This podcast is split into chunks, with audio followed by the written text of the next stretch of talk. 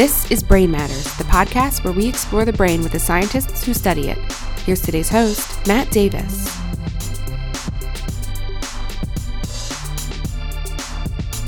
Hey everybody, welcome to Brain Matters. This is Matt Davis. Uh, along with Anthony Lacanina. Hey dude, how's it been? It's been great, man. How are you? Good. Uh, your voice sounds a little gravelly today. Yeah, I was I was gonna say sorry to anyone listening. Uh, yeah, my voice, yeah, it's a little shot. I What were uh, you doing? I did some karaoke last night, and yeah, you know, I really get into it. Yeah, yeah. You do you have a go-to song? Yeah, Usher, Usher. Usher Confessions Part Two. That's kind of my favorite. Damn, that's a good choice. That's a good choice. I like a, I like a classic rock. Okay, so your journeys, your Jer- no, that's a little too cliche. You know? I agree. Yeah. Like like Styx, okay, Come Sail Away. Is that come that you're still treading on is that a little too? similar grounds. Yeah, yeah. Yeah. What about a what about a good old like Bruce Springsteen or a David Bowie? No, Born to Run. Yeah. Okay. So like usual, I'm gonna guess that you talked to someone today. Could you tell me uh, who that was? Oh, I certainly did. Her name was Dr. Joanna Jankowsky, and she's an assistant professor at the Baylor College of Medicine in Houston, Texas. Her lab is interested in studying the initiation and progression of Alzheimer's disease, also while exploring possible therapeutic interventions. So she studies Alzheimer's disease. Can you tell me a little bit about what you know about this disease? Yeah, we'll definitely get into it in the interview, but it's quite devastating, actually. It's the only cause of death in the top 10 that cannot be prevented, cured, or slowed. Really? Ooh, that's that's not good news right now, man. Yeah, man. A a third of seniors die of Alzheimer's. This is all according to the Alzheimer's Association, so it's really impactful on our society, and it causes a significant societal and financial burden. It's a really scary thing because suddenly, you know, our memories we like to think kind of define who we are. And this disease kind of takes that away from you as you start forgetting. For me personally, it's a very kind of scary thing to happen. And so, but I actually didn't even realize that it itself is a cause of death. How does that happen? There's massive neurodegeneration that manifests losing some very critical areas of the brain that are important for life sustaining functions. Okay. Yeah. It seems though, right? Memory seems to be like the first thing. That's when you suddenly realize that this disease is coming on or at least is starting to develop.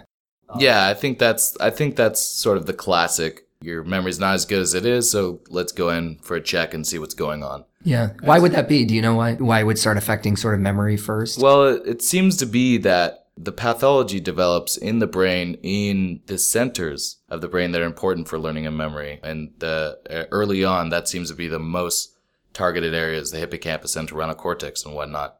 So as the pathology develops, it's hitting those memory centers, and then you get symptomatic memory loss. I see. Okay. It seems like it's been around for a while. Have we made much progress? What's the hope at the moment? What's the current status? We've made some progress, but there's still a lot to do. There's still several competing hypotheses about what the actual cause of Alzheimer's is uh, in terms of the molecular and cellular changes. There's also been recently some clinical trials. Drug companies have developed some drugs to hopefully target and slow down the progression of Alzheimer's. And these have targeted amyloid beta, which is a molecule that accumulates, if you've heard of these plaques and whatnot, that seems to be a hallmark of the disease. And so the idea of these trials was to give a drug that would reduce the amyloid beta load and hopefully relieve symptoms. Most of these trials have not panned out so well, so it didn't look like they were able to successfully reduce the symptoms of the disease. So, you know, there's thoughts maybe they need to give these drugs a lot earlier before the plaques actually start developing and causing the damage and whatnot. Or maybe that's not the, the main thing that needs to be fixed. Maybe this is a side effect or something. So there, there's a lot, lot of research still to be done, but certainly the amyloid beta is, is an important, uh, manifestation of the disease that's worthy of, of study. Okay. So unfortunately, that's not the golden bullet. We can't, it seemingly just try to stop the amyloid beta, even though that's a hallmark of the disease. Are there more current ideas? I have, have new things kind of come out and what's the new path that people are kind of treading on? There's some ideas that maybe dual interventions, not just amyloid beta, but something else, you know, attacking that in sort of a, a dual, dualistic way, you know, multimodal way So there, there's some research into that, and, and we'll get a little bit more into that in the interview. Could you tell me also how does how does Dr. Jankowsky study these things? She studies Alzheimer's primarily in the mouse. There's a lot. There's several different mouse models of Alzheimer's disease, and she. Wait, do mice get Alzheimer's naturally? They do not. Mm, lucky them. Yeah, the, lucky them. What we like, what we do is They do we- get eaten by owls, though. Yes, yes. So I suppose that's the trade-off. You know, like where, where do you, do you want Alzheimer's? Or do you want to get eaten by an owl? You know, these are the choices we have as different species on this planet Earth. Yeah, I don't know what I. I don't know. Where were we before we Oh, um, model mouse models. I Yes, said, do, okay, do mice get do mice get Alzheimer's? Not normally, but we have a lot of different models that could that we introduce to mimic some of the symptoms of the, of the disease. We can get mice to overexpress amyloid beta, develop plaques and whatnot. And there's there's other sorts of models, and Dr. Jankowsky is really interested in characterizing these models and knowing, hey, can I, you know, what are the results of different models? When do they develop plaques? Do they? What are the molecular uh, underpinnings of all of this? So she's really contributed a lot to developing these tools. Awesome. Well, okay, so we know that uh, Alzheimer's disease uh, is one of the major causes of dementia as you age. But is there a difference between just normal aging brain and a uh, brain that has Alzheimer's disease?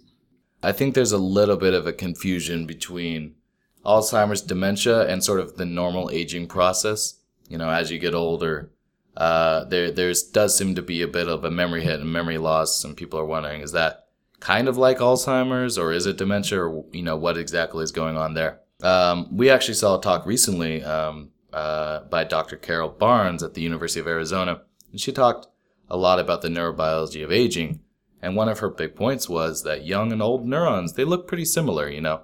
A lot of the properties are shared across them, and there's very little neuronal loss in aging. Perhaps maybe some plasticity mechanisms are altered, and that's what is, is part of the problem with age-related memory loss. But this is really in contrast to something like Alzheimer's disease, which is characterized by extensive neurodegeneration. So keep that in mind, you know, that normal aging is not a bunch of neuronal loss. I see.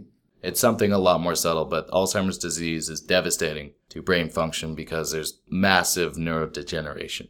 Well, this all sounds extremely fascinating, and I would love to hear the interview if you would let us do that. I would let you do that. Okay, great. And I would tell our listeners to perk up them cochlea. Aw. I try. I can't do it. I've been trying really hard. Exercise after exercise, no perking.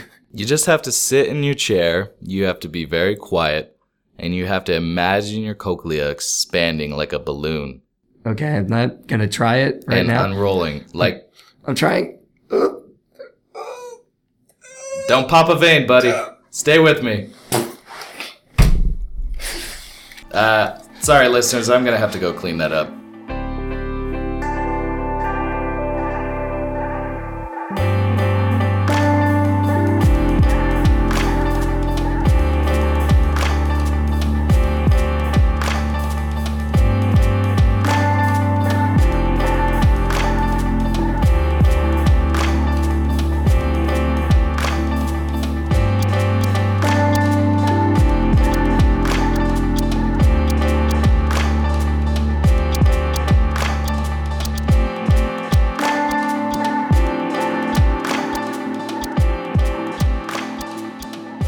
Well, thank you for joining us today. My really pleasure. appreciate it. Um, wanted to start off, get some of your background, actually. Like, where did you grow up? I grew up outside of Philadelphia, and I'm did. glad you cannot hear that in my accent. That's a good thing. Yeah. Yes.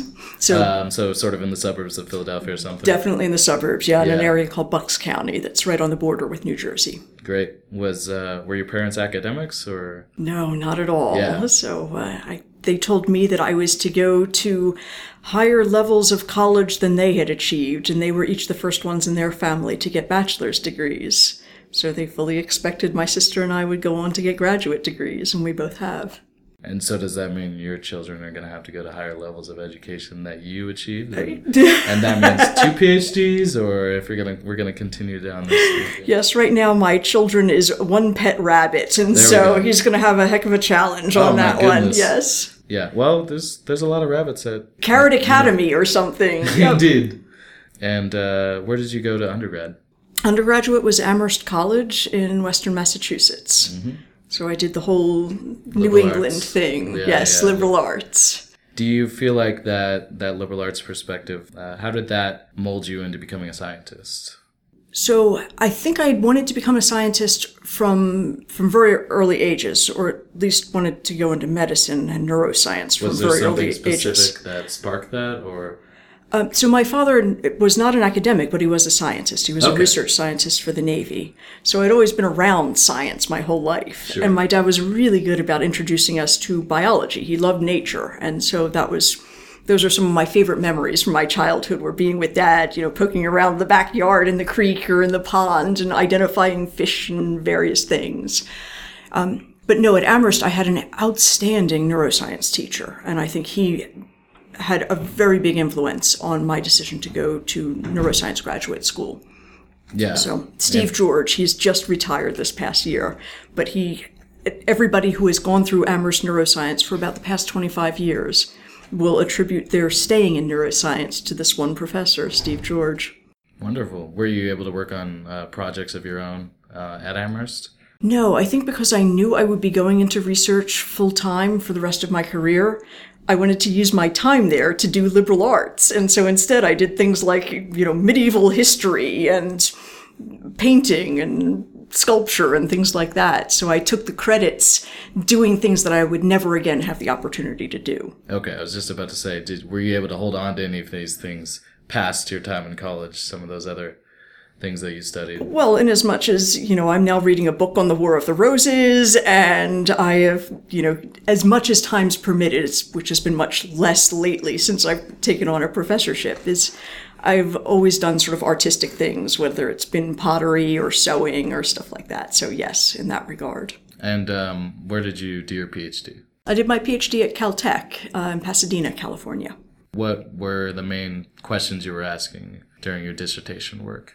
So I came in wanting to understand how memory works. And as you know, that's a very, Very big, big, question. And that did Indeed. not end up being what I answered as a PhD student. Come on. What, Come on, yeah, leave something for everybody else. Uh, no, I ended up working, and the thing that really drove me during my graduate studies, I was working on trying to understand cytokine regulation as a result of synaptic plasticity in the brain. That turns out to be really hard because it's very subtle. But what it did lead me into were studies that would give me that I, I used a positive control, which was the induction of epilepsy. And so I ended up working on epilepsy as a PhD student. And I think that really drove my career in a clinically relevant direction. great. And then um, from there, uh, did uh, did you have a postdoc? In, Ah, two of them. Yes, not just one. assuming so. Yeah. Yeah, so my first postdoc was on how to make animal models of Alzheimer's disease. So learning how to make transgenic models, how to characterize them, um, how to do the histology studies that would allow you to show X, Y, or Z pathology in them. And then I got engaged. And my husband re- had remained in California while I was in Baltimore learning Alzheimer's models. And so I moved back to California after just three years of my first postdoc, and I picked up a second one, returning to Caltech, this time with Henry Lester, where I was planning to learn electrophysiology. So you mentioned that you worked on sort of tool development um, in one in your first postdoc, um, and looking at your website and, and from your talk, um, it seems very important to you to look at the very specifics of what these tools are and to really characterize them. Uh, could you speak to uh, what motivates you to do that? Two things. First, I want the tools that I develop and publish to be reproducible and useful to other people. So, one of the scariest things that happen is that you go out to a new place and somebody says, You're Jankowsky. You're the one that made that APPPS1 model. That doesn't get plaques until, you know, twice the age you said it would. And then you just want to crawl under the table and pretend that your name is anything but what it is. Um, I don't like that experience. So I want what I put out to be the real deal and to, especially in print, own up to the limitations of it. And so we have worked, when we've received animal models, one of the first things we do is to characterize them. So you say it's a driver line that expresses in these cells. Well, does it do it in our hands too? And in fact, many of the models that we're working with, the expression patterns can change. And so your mileage may vary. Check it under your own conditions. And we found that to be very important in order to interpret what we're doing in the brain. Absolutely. Um, so right now, um, what are the big questions you're asking in your lab? What's sort of the overarching theme and mission of your lab?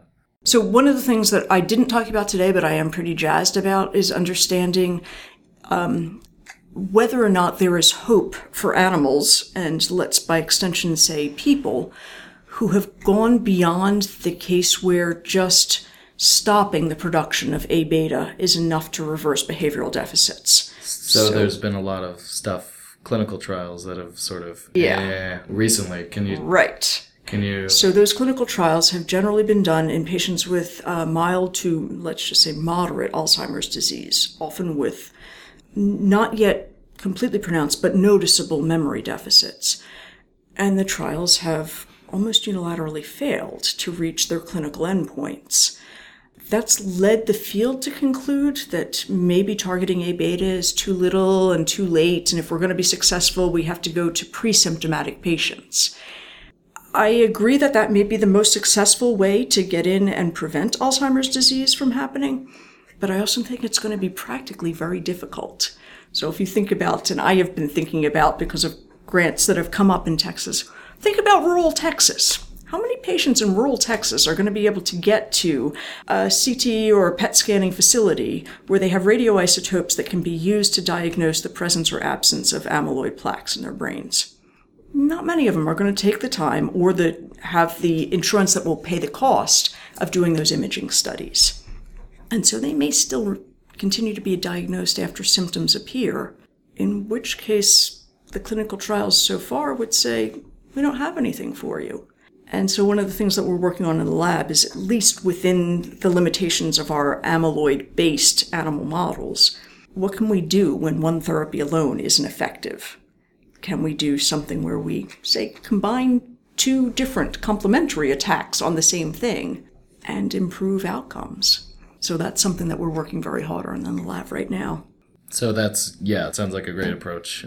I think there's there's still a bit of the field that's also looking for maybe the quicker, um, easier such biomarkers or something of Alzheimer's that, mm-hmm. that you could implement in say these more rural areas. Yes. And uh, and maybe be able to identify people populations that need the interventions earlier. Yeah. And um, I think that's a fantastic idea. I am all for go forward on all fronts. I, I do not mean to disparage any way of moving forward on this disease because I think it's they're all going to be important. Um, maybe we can take a step back and actually walk through a little bit of what the neuropathology of Alzheimer's disease looks like. Mm-hmm. What are the specific? What's the progression at the neuronal level? Um, would be great. So uh, basically, uh, the idea now is that you can start forming amyloid deposits in your brain up to 15 or 20 years before you have cognitive signs of the disease and that following the aggregation of the amyloid into plaques, this, in a way that we still don't understand, initiates the formation of intraneuronal aggregates called neurofibrillary tangles. The formation of these tangles is thought to literally choke off the cells in which they form, leading to neurodegeneration and the loss of those neurons, which in turn then may precipitate the cognitive symptoms of disease. And those obviously progress to the point where they are irrecoverable. And amyloid has um, it has it has functions normal. You know, it's it's it's supposed to be there, and then something goes wrong. Is that the case? Uh, that's not clear, and yeah. so there is limited data to show what what the amyloid precursor protein itself or the A beta peptide may be doing normally. And indeed, you can remove the amyloid precursor protein, and your animals are, for the most part, normal. There are subtle deficits in learning and memory but nothing near what you might predict for a protein that should be important in learning and memory.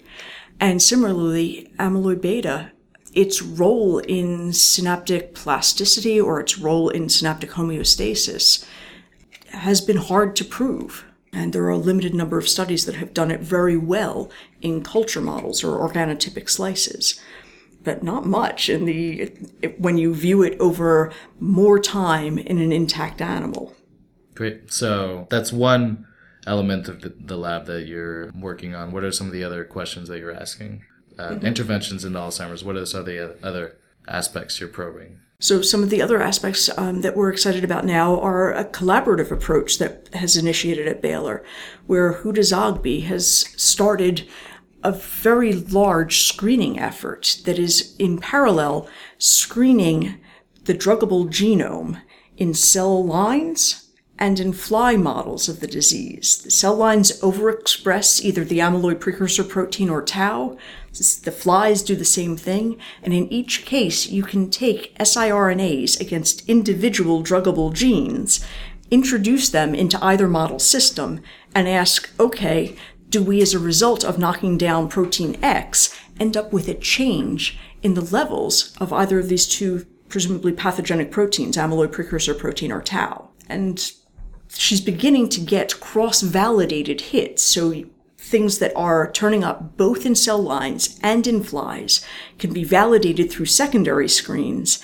And then our lab is collaborating with them, uh, along with Hui Zheng's lab at Baylor, in order to do the validation in mouse models, where we ask in an intact model system, what impact does lowering these genes that have come out of these screens have on pathology in the brain, and ideally, we're moving towards what impact does it have on cognitive decline in these model systems that we've mapped out.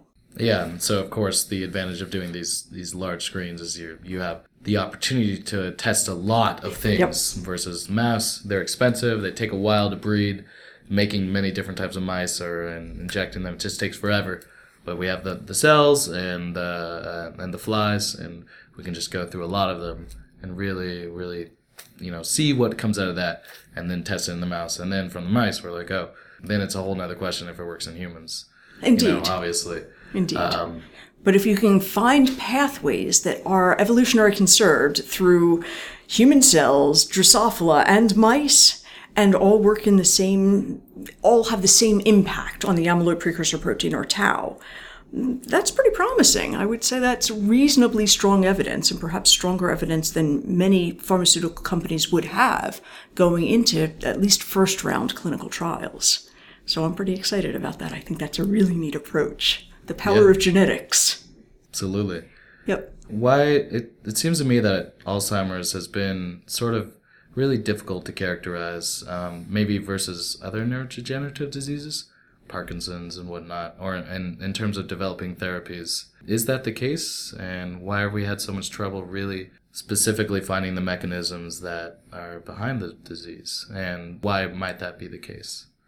Uh, I think the why won't be answered until we solve it. Yeah. And then we will look back and go, well, duh, we were looking in the wrong place all the time. You've been looking under the, you know, street lamp and actually it was actually over here under the trees. So I don't have an answer for that. The one thing that people will often come back to is, well, it's a very complex disease and, you know, learning and memory is very hard to understand even when it works well. I don't know why we haven't solved it yet. I can say that the, you know, animal systems are long and slow and the models we have are incomplete and we probably should be coming at this from a, many more directions and many more model systems. Funding is tight. Mm, that isn't always feasible. I think we have come a long, long way from where we may have been 10 or 20 years ago. I am always astounded to look back and think, man, when some of my my mentors came into the field, a lot of what we understand about the processing of the amyloid precursor protein, or even its identification as a gene associated with autosomal dominant early onset Alzheimer's disease, wasn't done. That was that's all within the last 25 years, 35 years. So I think it has come a long way. It's just slower than anybody would like and there's a there's a little bit of urgency. I think the NIH set aside a little bit of extra money, or maybe Obama had a directive like we're going to give a little bit more money to Alzheimer's disease because it's going to be such an economically impactful disease, and you know by 2050 there's going to be a large increase of the population and such an expensive disease to treat. Yes. So that these are all signals of the urgency of actually, you know, getting some some progress on some real treatments that can that yeah. So Yeah, exactly. definitely. it's definitely not a time when you want to see the pharmaceutical companies, you know, bailing out of neuroscience because it's such high risk and so costly to do the clinical trials. It's a time where you want to see whatever the government can do to help get those things done happen. And you want to see not just I'm not sure if the money that's come recently is just a movement of money from other directives at the NIH. And that I think would be a shame because I think it would benefit everybody to support all of the work that's ongoing at the NIH and provide extra rather than pulling away from somebody else. You know, there are lots of diseases that need urgent research. and certainly um, w- when we work out some basic science in one aspect, molecular biology or something, it really it often translates into oh now we have these new tools for neuroscience, you know, Yes. and then we can ask a whole new slew of other questions, working out these genetic stuffs with mice and cells and whatnot. Yeah, I think Karl Deisseroth has a wonderful line about that, you know, both in looking back at GFP from jellyfish, of all things, or looking back at his own light activated channels coming from uh, bacteria, for instance. So without the basic research, the now, you know, super advanced optogenetic manipulation of neural circuits might not have happened. In part of your talk today, you talked about the the sort of physiological deficits that are seen in your model of al- Alzheimer's disease in your mice. Do you have a sense for? Uh, I think you sort of hinted at it, but why that has not been investigated as much in, in other labs and in, in the recent past, and and uh, and what are you? How are you approaching it? I guess. So, Alzheimer's, people who make Alzheimer's models or do histopathology have that as a skill set. They generally don't have as a skill set high end electrophysiology or the ability to do in vivo multi tetrode recording. Each of those skill sets requires a long internship, a long learning curve. And so by the time you get to the top of one learning curve, you're setting up a lab, you're trying to get funding for your own stuff, and you just keep chugging forward doing your own thing because that's what you can fund. Um, and I think the I have been lucky that I came in at a time and came into an institute that really did promote and value collaboration. And I have a fantastic collaborator who's been patient in trying to teach me all the terminology of the recordings that we're doing. And conversely, he's benefited from interactions with my lab because we do all the mouse modeling and the pathology and can help out with that stuff. So I think it's maybe maybe we have benefited in a unique way by the circumstances we found ourselves in. And using that combination of techniques, what are sort of the what's the general thrust of the questions that you're asking, and what have you found out from those experiments? So the thrust of what we're asking at this point is to say, all right, let's move beyond behavior. We know these animals are now cognitively impaired. Everybody and their brother now has a mouse that has either tangles or plaques and cognitive impairment. But we don't understand where the cognitive impairment is coming from. We don't understand what circuits are dysfunctional. We don't understand how they are dysfunctional. We don't understand where the dysfunction is starting and where it's uh, what part is chicken, what part is egg. We know nothing about this because we haven't had the tools to drill down at that level yet. And so I think that's really exciting. And I was really excited to hear about people here at UT who are bringing their tools either in viral genetics and um, engineering of brain circuits or in electrophysiology to bear on the problem of deficits in Alzheimer's model circuits. And I think that's, I think is going to be maybe the next step in understanding why do they show the, why do Alzheimer's patients and the mouse models that we use to, to study them show particular cognitive deficits in a particular stereotyped order? Say you get a call from the NIH one day and they're like, "We want to give you as much money as you need, uh, unlimited funds for you know, the next five to ten years." Um, what would you? How would you invest that in terms of advancing your research projects? Aside from the obvious, which was, you know, first I give myself a salary increase, Okay, and then yeah. following that, I might vacation. consider yes, raising the salaries of everybody in the lab so that everybody could live at a reasonable. Yeah. Anyhow, once you get past all of that stuff, whew, I want to see more people. Actually, I want to see more hands on deck in my own lab. I think that's the thing that we need. Yeah. I want to get to a really neat critical mass where we have enough people that are stably employed, but they're stably employed in a way that they are willing to take risks. So that it's not about, you know, I'm, I need to get this paper, it needs to be analyzed in this particular way. I was telling Michael earlier today, I know how to grind up the brain and look for levels of soluble and insoluble A beta. I have been doing that since the cows came home. Well, yeah, right, 10, 15 years. Um, but I want to do the next step. And as you heard today, I, I'm still really rough about the next step. You know, my understanding of place cells or circuit properties in, in that regard is still really rudimentary. But I want to use those tools. I want to learn those tools so that we can start asking neater questions and more refined questions about what's going on in the brain. And I think that's what I would like to have. And what about in terms of model systems? Say, certain types of mice. Ooh, okay, so- the perfect mouse that could. I don't think the perfect mouse exists. It doesn't. It doesn't so far. And I, people have been trying for, you know, 20 plus years at this point.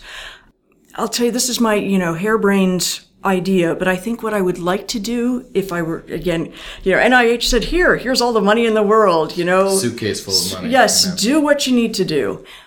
I would love to start exploring other organisms. So mice don't have the same amyloid precursor protein sequence as humans. They don't process their own APP in the same way, and they, as a result, never develop amyloid plaques. There are other species that do, and we've never tried manipulating those other species, and I think we should. So there are rare places that are starting to manipulate um, non-human primate species and generating transgenic non-human primates. I, I'm I don't have that capacity, but I'm thinking, what about guinea pigs? What about ferrets? What about rat? What about all of the other species They that all develop Alzheimer's? no, I, I'm not saying that. Oh, I, yeah. I'm saying we should start looking Yeah. at them. And I don't know whether or not all of them have been looked at for amyloid pathology. Right? You'd have to age them out long enough in order to explore it, and then have somebody with the interest to stain them up to study that. And it has been done for dogs, it has been done for bears, it has been done for monkeys, and all of them develop amyloid plaques. But so far, this I'm probably not going to be making transgenic bears and you know dogs. You know, I might end up putting myself on a hit list. Um, but there are a whole bunch of other species that I think we could explore in terms of trying to find what would make a better model. I yeah, I wasn't aware that even uh, other mammals, dogs and bears and whatnot, develop plaques and Yep. potentially uh, Alzheimer's-like disease, I suppose you might call it. And it's the next step is it must be, and maybe in most mammals do, and maybe yeah, these these ferrets and and and squirrels or something, you know, something that's a little more tangible. We haven't even looked, Yeah, and that's exactly. that's more the question: is okay. So if they do, can we push it along? And do they? The mouse models we. I showed you today we can overexpress the amyloid precursor protein and make plaques until the cows come home in their brain. We can fill the brain with amyloid, they never develop tangles. Why is that? What are we missing in the mice that is happening in the humans? Or are they really two separate processes? That we just happen to be modeling one and we can model the other, but we have to do it in a different route. So if they are, if it's telling us they're really different processes, um, then we should be able to do that in multiple species. If they aren't separate processes, and at least the sequencing of pathology in Alzheimer's disease suggests they're not separate processes at this point, although it's not strong enough to refute it, one should beget the next, and we should be able to find, should be able to develop a model system in which that happens. Great. Shifting gears a little bit, what do you enjoy most about being a scientist? Your chosen career path. Really? It's when one of my the people in the laboratory calls me to the microscope and shows me some fantastic fluorescence image.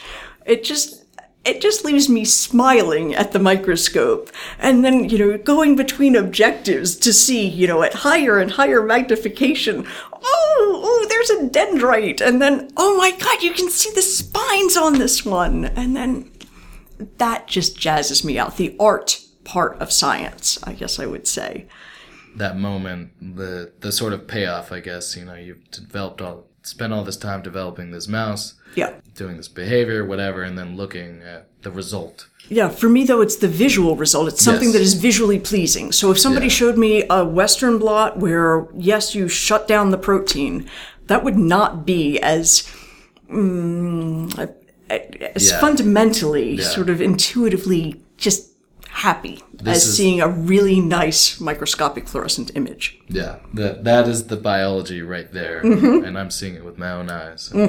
It's the same or different Mm-hmm. And it's or whatever. pretty. It's Yeah. just stunning. can never get tired of looking at neurons. They're Or astrocytes or microglia. astro- yeah. I mean, I love all of them have fantastic morphologies. Absolutely. Do you have anything else sort of in maybe in your other issues, maybe in your professional life that you're interested in or work towards, um, uh, would like people to know about? Uh, No. Yeah, definitely. to be honest, yeah, setting up a new lab and getting that lab yeah, up and running and successful and funded to the point where I can successfully compete for tenure it's a tremendous. has occupied almost all of my life so far. So at this point now, I, I'm Yeah. dying to get back to all of the things that I love doing. I used to love rock climbing. And Yes. there's, while Austin has fantastic places to climb outside, Houston is flat as a pancake. Yeah. But we've got a great rock gym. Okay. you know, I used to love sewing. I have two, I have a beautiful, my own whole sewing room at home. And I have not touched either machine in six years since arriving. But it's one of those things where mm, I'm getting there. The lab is getting there and things are, are starting to finally coalesce in a way that I can see the light at the end of the tunnel. Great. Do you do outdoor rock climbing or back in the day? Back in the day, Yes. I did outdoor, I did traditional, I did sport, I did, mm, you know, rock walls, whatever. Yeah. Mm-hmm. Did- have you done any of the well-known climbs or whatever? Oh geez, no, no, no. The Yeah. the most of the climbs that I did were back on the East Coast, Yeah. and so it was like the Shawangunks in New York we used to go climbing at, and Seneca Rocks in West Virginia. So those were the, the two bigger places that we would go, and there were a whole bunch of local places outside of Baltimore where we would go to climb that were just day climbs. Yeah. Was just yeah. You're thinking of something like, you know, Half half, Dome, dome. No, No, no, yeah. I have not done half dome. I have stood at the bottom and looked up and gone, holy cow, that is big. Yeah. Is, would you like to do that maybe one day? Just No, no, I have no desire whatsoever to climb half dome. But I would like to get back to, you know, day climbs where you're up there and yes. you're on point, sticking things into the rock that you hope are going to hold. Yeah. With the idea that you don't ever want to test them Yeah. because you just want to keep going up. yeah. Were you following that story of those those two guys? Mm-hmm. That was it. The North Face, or I don't know exactly what I don't know either. but- wall it was. yeah. but They they climbed without assistance, essentially, just with their bare hands, without Mm-hmm. rope assistance. Took 19 days to get up the thing, and and bloodied their hands the entire time. I was like, wow, that's something I would never do. Yeah. In anything. See, and you asked me is that something enough. you would like to do? Yeah, yeah. No, no, I don't want to do that. I'm really bad even at camping, right? We used to camp at campsites that always had warm running water and flush KOA or toilets. something, you know, like yeah, Seneca Rocks and Shawangunks both had places like that. yeah, yeah. Great. Um, is there anything else you would like to share? Solving Alzheimer's, I mean, cripes. Woo-wee. It's uh, I have no idea. I mean, and Yeah. to be honest, my father is in moderate to severe Alzheimer's right now. Like he can't remember. Um, he will like pour milk into a cereal and eat a cereal, and then he can't remember that the milk at the bottom is really his. Like that's how short term his memory is right now. And my dad's the one that got me into science, right? He's the Yeah. reason that I am ooh, and he came down with Alzheimer's long after I started working on it. So it wasn't that that motivated me to go into the disease. And most of the time I find that like undergraduates who come in and say, yeah, you know, my grandmother had Alzheimer's. I really want to work in your lab. Not good enough. You know, that Yeah. is not enough motivation for you to actually stay with it and do what we do on a day to day basis. Because Yeah. most of the work is So far removed. tedious and you spend most of the time cleaning up after mouse poop, right? Yeah. That's most of our life. But damn, we need to do something about this because damn, it's it's really devastating to see, and it's going to be really expensive for you guys, Yeah. right? like, who's going to end up bearing it? It's going to be the younger generation. Just as you get out to start working, all these old folks are going to be coming down saying, "Yeah, well, I need you know long term care now. Who's paying for that?" Yeah. Yeah. Goodness gracious. So- we got student loan debts though. still have to pay those back. Yeah. No. so, um, as a society, how do you deal with that? Goodness I gracious. I don't know. I don't. We It's got, our, we got our work cut out for us. yeah. It is. Why? Why haven't we solved it? That's Yeah. a good question, and I will continue to think about that because I don't know. Thanks for chatting with us today. Thank you Appreciate very it. much. It was a lot of fun.